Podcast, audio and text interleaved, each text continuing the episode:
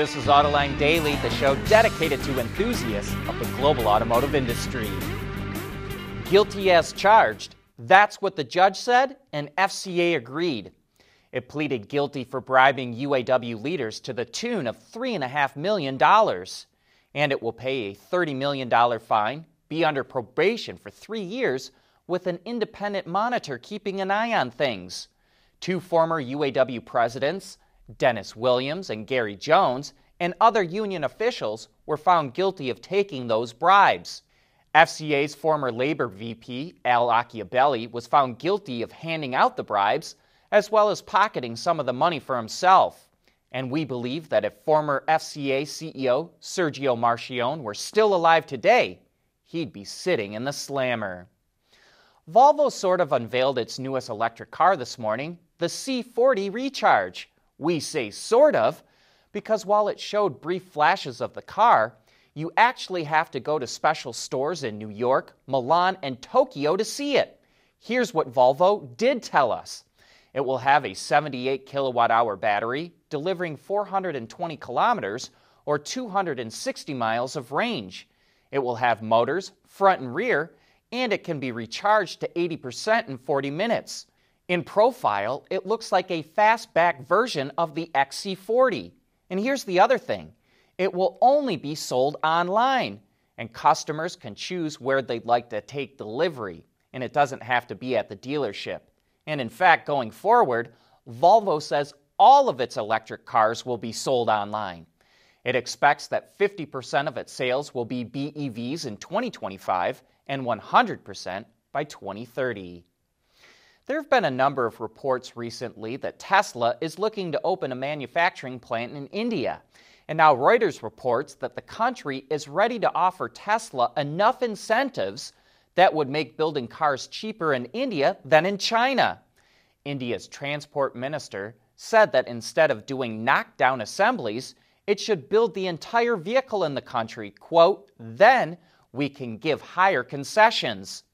Reuters said it didn't receive a response from Tesla when asked to comment on the report. But it's no secret that the EV maker has its eye on India. Tesla recently registered a company in India, and Reuters says it plans to start importing and selling the Model 3 in the country sometime this year. And in other Tesla news, Elon Musk confirmed on Twitter that it will launch its subscription service for full self driving sometime in the second quarter of the year. Electrek reports that the subscription is expected to cost at least $100 a month while buying the package outright is 10 grand. Even though the latter is a hefty price, Musk says that it's a better deal long term than the subscription.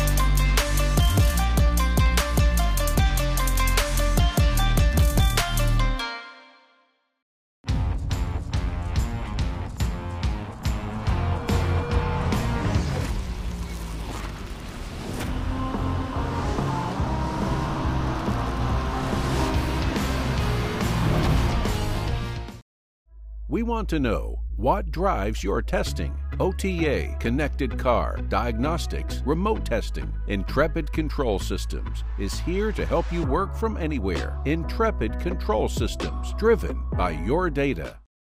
Henrik Fisker once claimed he had a solid state battery breakthrough that would deliver 500 miles of range and a one minute recharging time. Now he says he sees no future in solid state batteries. Reports surfaced last week that Fisker Inc. settled a lawsuit filed by solid state battery maker QuantumScape, which claimed a former employee stole trade secrets and took them to Fisker. Fisker denies it got any information that wasn't already public, but did pay $750,000 to settle the lawsuit. In an interview with The Verge, Henrik Fisker says, quote, "We have completely dropped solid state batteries at this point in time because we just don't see it materializing. Lawsuit aside, this should come as little surprise.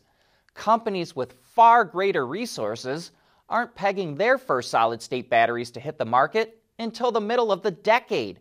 What's more, Fisker's plans have changed since it first started talking about using its own solid state batteries.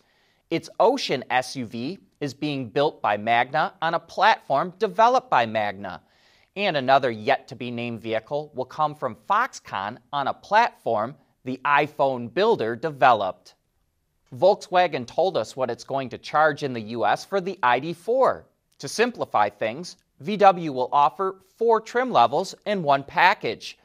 The first to launch this year will be rear wheel drive versions, with the entry level Pro model starting at a little over $41,000, including destination, but before the federal tax credit. That setup gets you 201 horsepower, an 82 kilowatt hour battery pack, and an EPA range of 250 miles. An all wheel drive version is coming out later in 2021 and will add about $3,700 to the price. If someone were to check all of the boxes, the price would come out to a shade over $51,000. It's also important to note that customers will get three years of free charging at Electrify America stations. The ID4 is currently built in Germany and China, but VW says it plans to start making them in the US sometime in 2022. VW's MEB platform, which also underpins the ID4, can support everything from a minivan to a dune buggy, and now that includes a convertible. CEO Herbert Diess tweeted out these pictures of an ID3 Cabriolet concept car and asked for public reaction. We think it looks good but wonder if VW would pull the trigger on something like this anytime soon. It's already dedicating billions to its electric future, so we could see why it would want to come out with high volume vehicles rather than niche ones like a convertible. But on the other hand, EVs like buggies and convertibles up a company's cool quotient and can drive customers to its other products. So let us know what you think. First, do you like the looks of the ID3 Cabriolet? And if you were Volkswagen, would you do high volume cars first, or do you need cool cars to get more customers interested in the brand? Lots of people already despise Lexus's styling, and we're not sure this is going to help any. Lexus teamed up with shoemaker RTFKT to design a sneaker inspired by the IS350 F Sport. The co-founder of the company says, quote, "We wanted to make sure when the audience looks at the sneaker, they instantly know it is the IS. If not for the Lexus logo, F Sport badging, and IS350 in big letters on the back, I don't think I would have ever guessed the shoe was inspired by the car. But then again, we're not sneakerheads. We'll let you tell us what you think. Coming up next, John will be here with an op ed on why the U.S. Post Office decided not to go with electric delivery trucks. AutoLine Daily is brought to you by Bridgestone, solutions for your journey, and by Intrepid Control Systems, over the air engineering. Boost your game we're trying something new here on Autoline Daily. I'll be jumping in on a regular basis to give you my opinions of what's going on in the automotive industry. And I'll kick this off with my views on the latest post office contract. A lot of people want to know why the U.S. Post Office did not commit to EVs only as it goes to its next generation of delivery trucks. Workhorse, the only company to submit a bid for a pure battery electric, wants to know too. It's going to meet with the post office tomorrow and learn why, and I think they're going to hear four reasons why they lost the bid. First, the post office doesn't have the charging stations at its yards. They can be installed, but it could take years. For example, my local post office has about 100 trucks in its yard parked in a big lot, so that's going to need a lot of charging stations. And that's just one local post office. Second, the post office does not have the techs trained to service the batteries, inverters, and electric motors. They can be trained, but that will take time. Third, Workhorse, the only company to submit a bid for an all electric, is a startup that's never made a vehicle before. Fourth, the post office lost $9 billion last year. That wasn't a one off fluke, it loses billions every year. And going fully electric would have cost it another three to four billion dollars. So that's why the post office went with Oshkosh. It's been around for a hundred years and has supplied the Army with trucks for decades.